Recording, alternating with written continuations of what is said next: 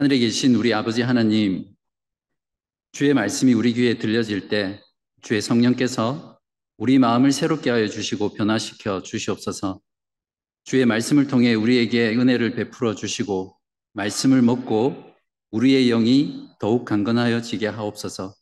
아직도 하나님을 거부하는 심령이 있다면 이 말씀으로 주께 굴복하고 주께 돌아오는 회심의 역사 있게 하여 주시옵소서. 예수 그리스도의 이름으로 간절히 기도합니다. 아멘. 우리가 살아가는 지금 사회는 계약 사회입니다. 어, 계약이 없이는 하루도 살아갈 수 없는 그런 시대죠. 어, 저도 우리 교회 목사가 될때 어, 계약서를 썼습니다. 어, 이런 사회 속에서 어떤 계약을 깨게 되면 어, 어떤 반드시 대가를 치르게 되죠. 어, 최근 대한축구협회에서 요르단 경기에서 무참하게 패한 한국 그 팀에 대한 책임을 묻기 위해서 크린스만 감독을 경질하려고 했거든요. 근데 아직 계약 기간이 남아 있어서 위약금을 70억이나 물려줘야 된다고 합니다. 어, 그렇기 때문에 말로 하든 약속이든 계약서를 쓰든 어, 계약을 파기하게 되면 거기에 대한 대가를 반드시 치르게 되죠.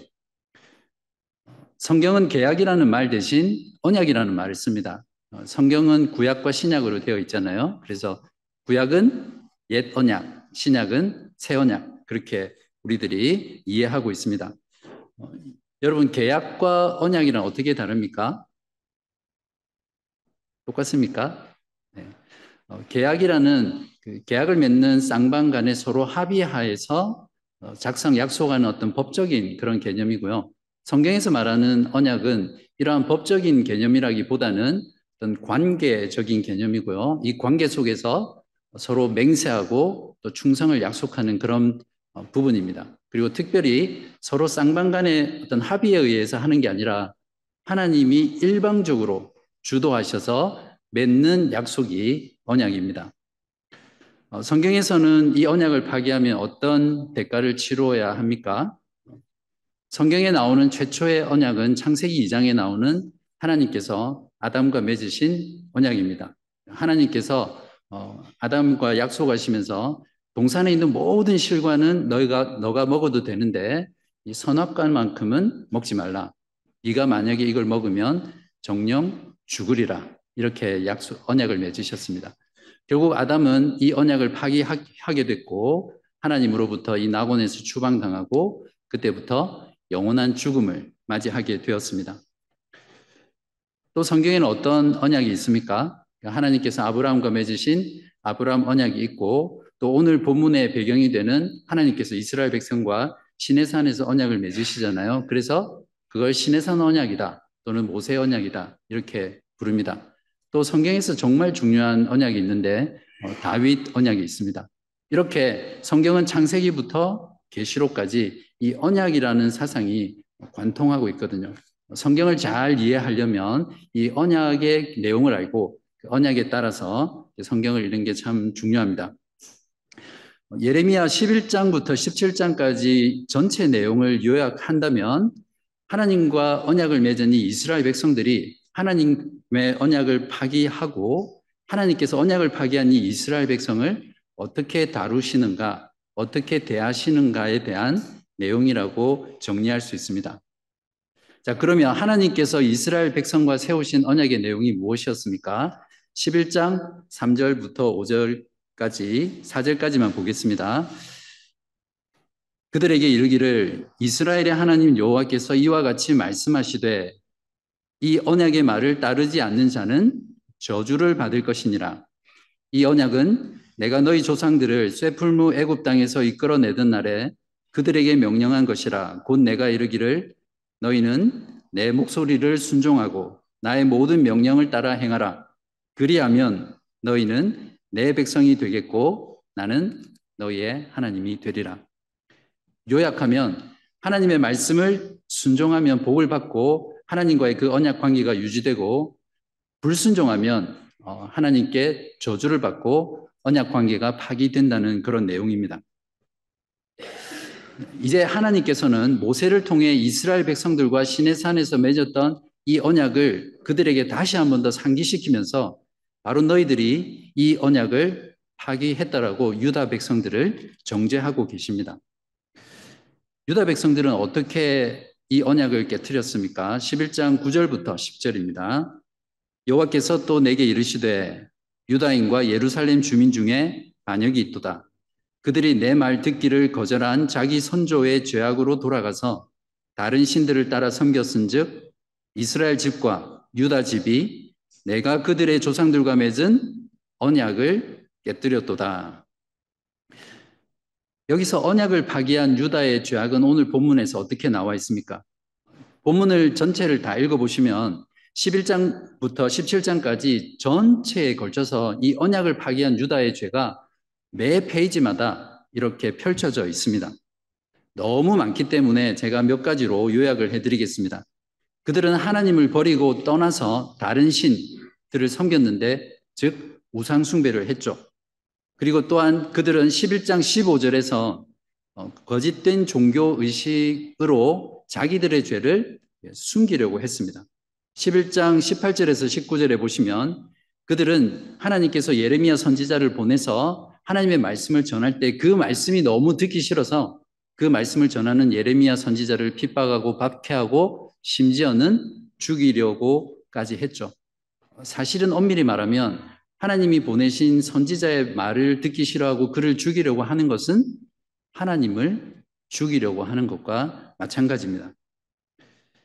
또한 이들은 거짓 지도자들이 수많은 악을 행했고 그들의 마음이 정말 교만하여서 하나님의 말씀 듣기를 거부했습니다.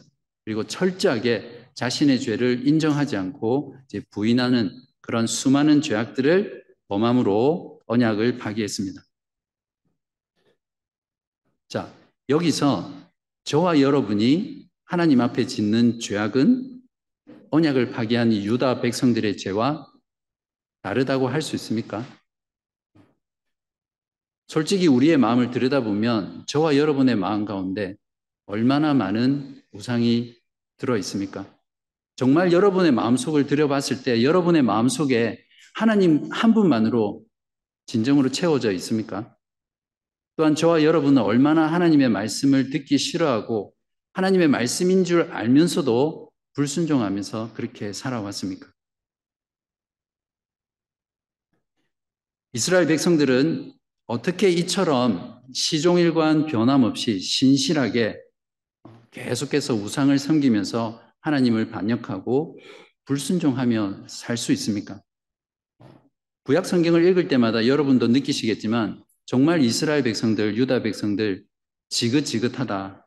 그런 생각이 들지 않으세요? 왜 그렇게 변화되지 않는지 그 이유라도 알면 뭔가 할 수도 있을 텐데 이들은 끊임없이 하나님을 반역하고 불순종하는 그런 파기자들이 되고 있습니다. 왜 그렇다고 생각하세요? 유다의 죄를 지적하는 말씀 중에 공통적인 원인을 하나 찾을 수 있거든요. 무엇인지 아세요? 말씀 듣기를 거절하고 완악한 마음대로 행한다는 것입니다. 11장 8절을 보시면 그들이 각각 그 악한 마음에 완악한 대로 행하였으므로 11장 19절에는 그들이 내 말 듣기를 거절한 자기 선조들의 죄악으로 돌아가서 라고 되어 있고요. 13장 9절과 16장 12절에는 이 악한 백성이 내 말 듣기를 거절하고 그 마음에 완악한 대로 행하여 라고 말합니다. 여기서도 문제는 유다 백성들과 우리들이 결코 다르지 않다는 겁니다. 우리들 역시 말씀 듣기를 거절하고 완악한 그 마음 그대로 행하고 있지 않습니까? 만약 이런 상태로 우리의 마음을 그대로 두게 되면 언약을 파기한 유다 백성들처럼 될 수 있습니다. 하나님을 버리고 떠나서 다른 신들을 섬기면서 우상을 섬기는 즉 하나님의 반역자로 살아갈 수 있는 것이 그 완악한 마음 그대로를 두고 두었을 때입니다. 우리가 설교를 듣는 목적은 대부분의 성도들이 은혜를 받았다라는 것으로 표현되는 뭔가 마음의 감동을 받으려고 설교를 듣습니다. 그러나 설교를 듣는 목적은 결코 우리가 감동받기 위해서 듣는 것이 아닙니다. 설교자를 통해서 그 말이 하나님의 말씀이라면 하나님의 말씀으로 받아들이고 순종하기 위해서 들어야 합니다. 설교를 재단하고 평가하고 판단하기 위해서 듣는 것이 아니라 그 말씀을 하나님께서 나에게 주셨기 때문에 적극적으로 신실함으로 그 말씀을 듣는 것이 설교를 듣는 목적이죠. 만약 여러분들의 마음 가운데 유다 백성들처럼 말씀 듣기를 거절하고 그 완악한 마음 그대로 항상 말씀을 듣는다면 오늘부터 말씀을 듣는 태도와 또 여러분의 그 거절하는 그 완악한 마음을 고치셔야 할 것입니다. 이처럼 언약을 파기한 유다 백성들에게 대한 하나님의 사역은 무엇이었습니까? 첫 번째는 언약을 파기한 것에 대해서 심판의 재앙을 내리시겠다는 겁니다. 언약 파기자들에게 내리게 될 하나님의 심판의 재앙은 역시 11장부터 17장까지 전체에 도배되어 있습니다. 원수의 손에 넘기셔서 그들을 세계 각 나라로 흩으시고 또한 포로로 잡혀가게 하시고 칼과 기근과 독한 병으로 그들을 죽게 하시고 심지어는 그 죽은 자의 시체를 제대로 처리하거나 죽은 자를 애도하고 슬퍼하지도 못하게 할 만큼 그렇게 참혹하고 끔찍한 재앙으로 심판하시겠다는 말씀입니다. 여러 가지가 있겠지만 16장 4절, 6절, 7절을 보겠습니다. 그들은 독한 병으로 죽어도 아무도 슬퍼하지 않을 것이며 묻어주지 않아 지면의 분토와 같을 것이며 칼과 기근에 망하고 그 시체는 공중의 새와 땅의 짐승의 밥이 되리라.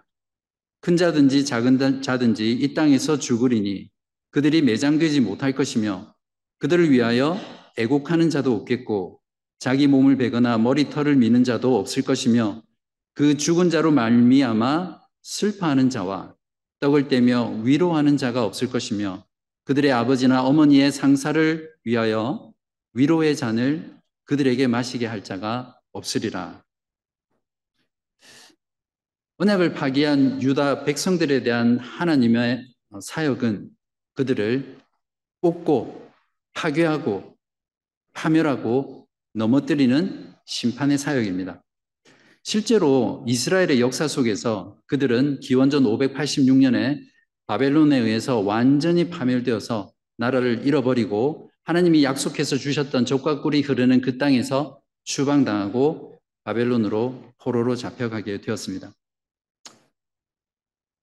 물론 하나님께서는 폭군처럼 자기 백성들이 언약을 파기할 것을 가만히 기다렸다가 언약을 파기하자마자 아무런 자비 없이 가차 없이 그들을 심판하신 것이 결코 아닙니다. 여러분도 아시겠지만 하나님이 얼마나 하나님의 백성을 아끼고 사랑하셨습니까? 오늘 본문에서도 11장 15절에 보시면 나의 사랑하는 자라고 부르셨고 11장 16절에는 그들의 이름을 좋은 열매 맺는 아름다운 푸른 감람나무라고 부르셨습니다. 12장 7절에서 9절에는 내 집, 내 소유, 내 마음으로 사랑하는 것이라고 하나님의 백성들을 부르셨습니다. 그러셨기에 이 백성들이 끊임없이 하나님을 반역하고 불순종하고 언약을 파기했을 때마다 하나님은 얼마나 많이 그 뜻을 돌이키셨는지 모릅니다. 또한 언약을 파기한 자들에 대한 하나님의 두 번째 사역은 듣지 않으신다는 겁니다. 이제는 하나님께서도 듣고 그 뜻을 돌이키시는 그 일에 지쳤다는 그런 말씀입니다. 15장 6절을 보시면 여호와께서 이르시되 내가 나를 버렸고 내게서 물러갔으므로 내게로 내 손을 펴서 너를 멸하였노니 이는 내가 뜻을 돌이키기에 지쳤음이로다. 이제는 그들이 아무리 잘못했다고 제발 좀 살려달라고 우리를 용서해달라고 우리를 구원해 달라고 부르짖어도 too late. 이제는 하나님께서 듣지 않으신다는 겁니다. 11장 11절에 보시면 그러므로 나 여호와가 이같이 말하노라 보라 내가 재앙을 그들에게 내리리니 그들이 피할 수 없을 것이라 그들이 내게 부르짖을지라도 내가 듣지 아니할 것인즉 더 나아가서 하나님께서는 예레미야에게 그 선지자에게 이 백성을 위해서 중보하는 기도조차 이제는 하지 말라고 명령하십니다. 11장 14절입니다. 그러므로 너는 이 백성을 위하여 기도하지 말라. 그들을 위하여 부르짖거나 구하지 말라. 그들이 그 고난으로 말미암아 내게 부르짖을 때에 내가 그들에게서 듣지 아니하리라. 14장 11절과 12절에는 여호와께서 또 내게 이르시되 너는 이 백성을 위하여 복을 구하지 말라. 하나님께서 듣지 않으신다는 것은 저와 또 여러분이 하나님과의 그 관계가 끊어지고 단절됐다는 말입니다.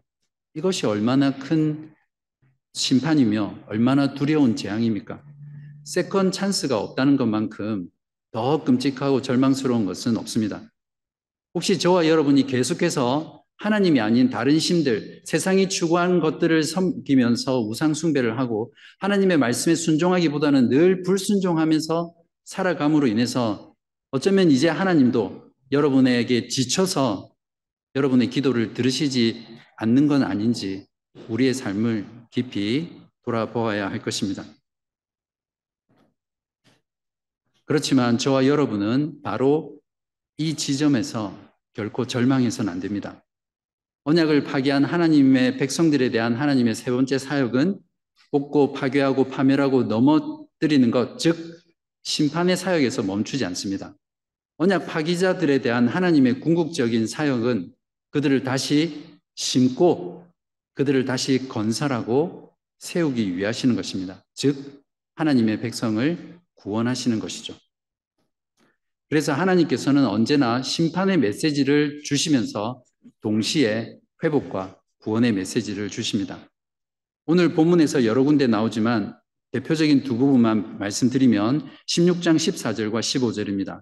여호와의 말씀이니라 그러나 보라 날이 이르리니 다시는 이스라엘 자손을 애굽 땅에서 인도하여 내신 여호와께서 살아계심을 두고 맹세하지 아니하고 이스라엘 자손을 북방 땅과 그 쫓겨났던 모든 나라에서 인도하여 내신 여호와께서 살아계심을 두고 맹세하리라. 내가 그들을 그들의 조상들에게 준 그들의 땅으로 인도하여 드리리라. 이 약속은 1차적으로 페르시아의 초대 왕이었던 고레스 왕 원년에 바벨론의 포로로 잡혀갔던 유다 백성들이 다시 본국으로 돌아오면서 성취되었습니다. 그러나 이 말씀이 가리키는 궁극적인 성취는 예수 그리스도의 십자가의 죽으심과 부활을 통해 저와 여러분을 죄와 사망으로부터 세상의 나라에서 그리스도의 나라로 옮기신 이 구원의 사건에서 성취되었습니다. 그리고 예수 그리스도께서 다시 오시는 그날 완전한 하나님 나라에서 성취될 것입니다. 17장 7절과 8절을 보십시오. 그러나 무릇 여호와를 의지하며 여호와를 의뢰하는 그 사람은 복을 받을 것이라. 그는 물가에 심어진 나무가 그 뿌리를 강변에 뻗치고 더위가 올지라도 두려워하지 아니하며 그 잎이 청청하며 가무는 해에도 걱정이 없고 결실이 그치지 아니함 같으리라. 어디서 많이 본 말씀이죠. 시편 1편에 시냇가에 심은 나무 그리고 요한계시록 22장의 새 하늘과 새 땅에서 회복된 그 새 에덴에 흐르는 생명수의 강의 그 이미지와 동일합니다. 바로 이것이 언약을 파기한 하나님의 백성에 대한 하나님의 사역입니다. 거룩하시고 공의로우신 하나님은 죄를 결코 그냥 지나칠 수 없습니다. 반드시 심판하셔야 합니다. 아무리 사랑하고 자기가 아끼는 백성이라고 하더라도 그들이 언약을 파괴하고 죄를 지었다면 그 죄를 반드시 심판하셔야죠. 그래서 하나님은 그렇게 뽑고 멸하신 이후에 다시 심고 다시 세우시는 구원의 하나님, 언약을 회복시키는 하나님이십니다. 여러분 이 사실을 믿으세요? 그러면 하나님께서는 어떻게 언약을 파기한 백성들을 다시 심고 세울 수 있습니까? 지금까지 모든 죄를 다 용서하시고 다시 언약을 맺으신다고 하더라도 이 세우신 언약이 깨어지지 않으려면 여전히 하나님의 백성들은 하나님의 말씀에 전적으로 순종하고 또 하나님만을 섬기며 하나님의 명령에 순종해야 하거든요. 그러나 변화되지 않은 그들의 마음, 그 죄 때문에 그들은 언제나 하나님과의 언약을 파괴할 수밖에 없고 그로 인해서 저주를 받을 수밖에 없습니다. 과연 하나님께서는 어떻게 이렇게 소망 없는 전적으로 무능하고 전적으로 불가능한 하나님의 백성들에게 다시 영원히 깨어지지 않는 언약으로 회복하실 수 있겠습니까? 몇 주 뒤에 자세히 김경미 목사님께서 아마 설교하시겠지만 예레미야서 예레미야 31장 31절부터 33절까지에서 그 답을 찾을 수 있습니다. 바로 새 언약입니다. 구약에서 처음 나오는 새 언약이라는 단어인데요. 모세를 통해서 맺으신 언약은 옛 언약입니다. 이스라엘의 백성의 순종 여부에 따라서 그 언약이 유지되고 복을 받고 저주를 받는 그런 조건적인 언약이죠. 이스라엘 백성들의 죄가 그들의 마음판에 새겨져 있기 때문에 그들은 늘 불순종하면서 언약을 파기할 수밖에 없는 그런 언약이 옛 언약입니다. 그러나 새 언약은 절대 깨어질 수 없는 언약입니다. 왜냐하면 하나님의 그 법, 그 말씀이 내 밖에 있었지만 이제는 이 새 언약에 의해서 내 안으로, 내 마음 속에 또 내 마음판에 새겨졌기 때문에 결코 이 언약은 깨어질 수 없는 것입니다. 예레미야서 31장 31절에서 33절을 이 부분은 성경에서 정말 특히 구약 성경에서 중요한 말씀이기 때문에 같이 한번 읽어보겠습니다. 예레미야서 31장 31절부터입니다. 시작. 여호와의 말씀이니라 보라 날이 이르리니 내가 이스라엘 집과 유다 집에 새 언약을 맺으리라. 이 언약은 내가 그들의 조상들의 손을 잡고 애굽 땅에서 인도하여 내던 날에 맺은 것과 같지 아니할 것은 내가 그들의 남편이 되었어도 그들이 내 언약을 깨뜨렸음이라 여호와의 말씀이니라 그러나 그날 후에 내가 이스라엘 집과 맺을 언약은 이러하니 곧 내가 나의 법을 그들의 속에 두며 그들의 마음에 기록하여 나는 그들의 하나님이 되고 그들은 내 백성이 될 것이라 여호와의 말씀이니라 어떻게 하나님의 법이 하나님의 백성의 마음속에 들어오고 또 기록될 수 있습니까? 에스겔 선지자는 이렇게 말합니다. 에스겔서 36장 26절에서 27절입니다. 또 새 영을 너희 속에 두고 새 마음을 너희에게 주되 너희 육신에서 굳은 마음을 제거하고 부드러운 마음을 줄 것이며 또 내 영을 너희 속에 두어 너희로 내 율례를 행하게 하리니 너희가 내 규례를 지켜 행할지라. 유다 백성들의 문제는 그들의 마음이 변화되지 않은 것이었거든요. 새 언약은 바로 우리들의 마음을 새롭게 창조하시는 사역입니다. 이것을 신약의 언어로 표현하면 거듭남 또는 중생이라고 표현합니다. 기도서 3장 5절에 보시면 우리를 구원하시되 우리가 행한 바 의로운 행위로 말미암아 말미암지 아니하고 오직 그의 극률하심을 따라 중생의 씻음과 성령의 새롭게 하심으로 하셨나니 이 새 언약의 거듭남과 중생은 예수 그리스도의 십자가의 속죄의 죽음으로 이루어졌습니다. 창세기 15장에 보시면 하나님께서 아브라함을 불러서 언약을 맺습니다. 그 언약을 맺을 때 아브라함에게 짐승을 짐승들을 둘로 쪼개서 서로 마주 대하게 하시거든요. 그리고 아브라함의 아브라함을 깊이 잠들게 하시고는 하나님께서 홀로 그 쪼개진 짐승 사이로 타는 횃불이 되어서 이렇게 지나가는 장면이 있습니다. 고대 근동 사회에서 언약을 체결할 때 짐승을 쪼개놓고 계약을 맺는 그 두 당사자가 함께 손을 잡고 그 쪼개진 짐승 사이로 걸어가거든요. 그 말은 뭐냐면 만약에 이 언약을 파기하면 이 쪼개진 짐승처럼 너와 나는 죽을 것이다. 라는 그런 의미가 그 계약의 언약의 내용 속에 들어 있습니다. 하나님께서는 하나님의 언약을 절대 지킬 수 없는 불가능한 그 완악한 자기 백성과의 언약을 지키기 위해서 하나님 자신이 홀로 쪼갠 고기가 되어 죽으심으로 그 언약에 신실하셨습니다. 바로 이 사건이 예수 그리스도의 십자가 사건입니다. 언약의 파기자인 저와 여러분의 죄를 대신 지고 예수 그리스도께서는 십자가에서 그 몸을 쪼개시고 피 흘려서 우리를 살려내신 분입니다. 예수 그리스도께서 우리를 구원하시기 위해 우리가 받을 그 죄의 형벌을 대신 지고 뽑히시고 진멸당하셨고요. 우리 대신 모든 율법에 순종하셨기 때문에 우리는 하나님에 의해서 다시 심겨지고 건설되고 세워진 존재가 되었습니다. 그렇기 때문에 참된 믿음으로 예수 그리스도 안에 있는 자에게는 하나님과 맺은 이 언약은 결코 영원히 깨어질 수 없습니다. 여러분이 깨고 싶어서 아무리 노력해도 깨어질 수 없는 언약입니다. 왜냐하면 그리스도 그분이 우리 대신 뽑히시고 진멸되시고 다시 심으시고 세우셨기 때문입니다. 그러므로 성경이 예수 그리스도를 새 언약의 중보자라고 부르는 건 가장 가장 합당한 말씀입니다. 히브리서 9장 15절에 이로 말미암아 그는 새 언약의 중보자시니 이는 첫 언약 때에 범죄한 범한 죄에서 속량하려고 주구사 부르심을 입은 자로 하여금 저와 여러분들이죠 영원한 기업의 약속을 얻게 하려 하심이라. 그러므로 언약 밖에 있는 자나 언약을 파기한 모든 자가 살기 위해서 할 일은 유일하게 한 가지밖에 없습니다. 무엇입니까? 새 언약의 중보자이신 예수 그리스도를 참된 믿음으로 영접하고 받아들이는 것입니다.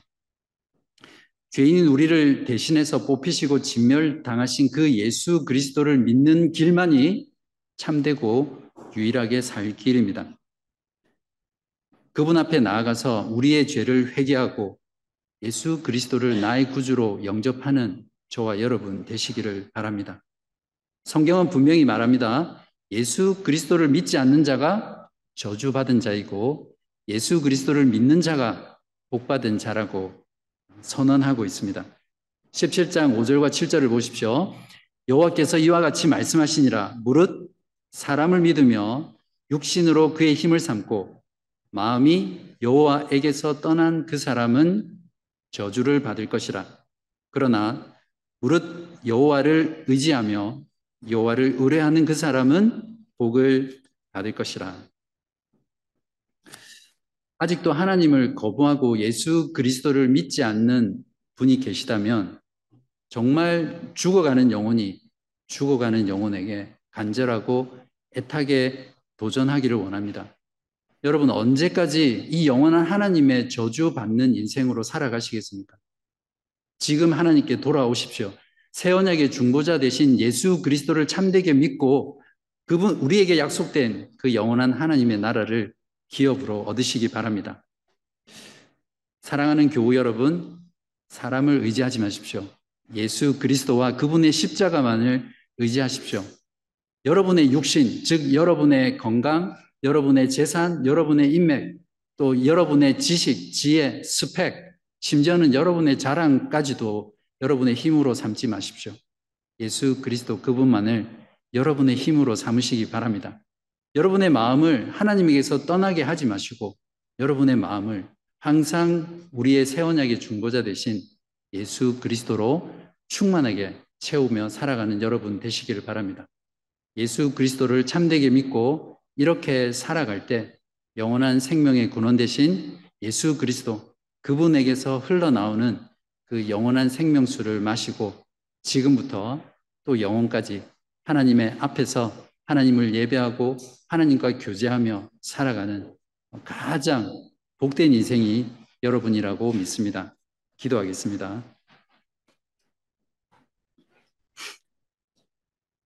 자비로우신 하나님 아버지 감사합니다. 저희들을 세상 가운데 불러내시고 언약을 맺으시며 우리들의 하나님이 되어 주셔서 감사합니다. 저희들은 완악하여 하나님의 말씀 듣기를 거절하며 늘 불순종하며 살아왔습니다. 이러한 저희들의 죄를 용서하여 주시옵소서. 하나님을 떠나 세상의 것들로 우리들의 마음을 채우며 다른 신들을 섬기며 살아가는 저희들의 완악한 마음을 용서하여 주시옵소서.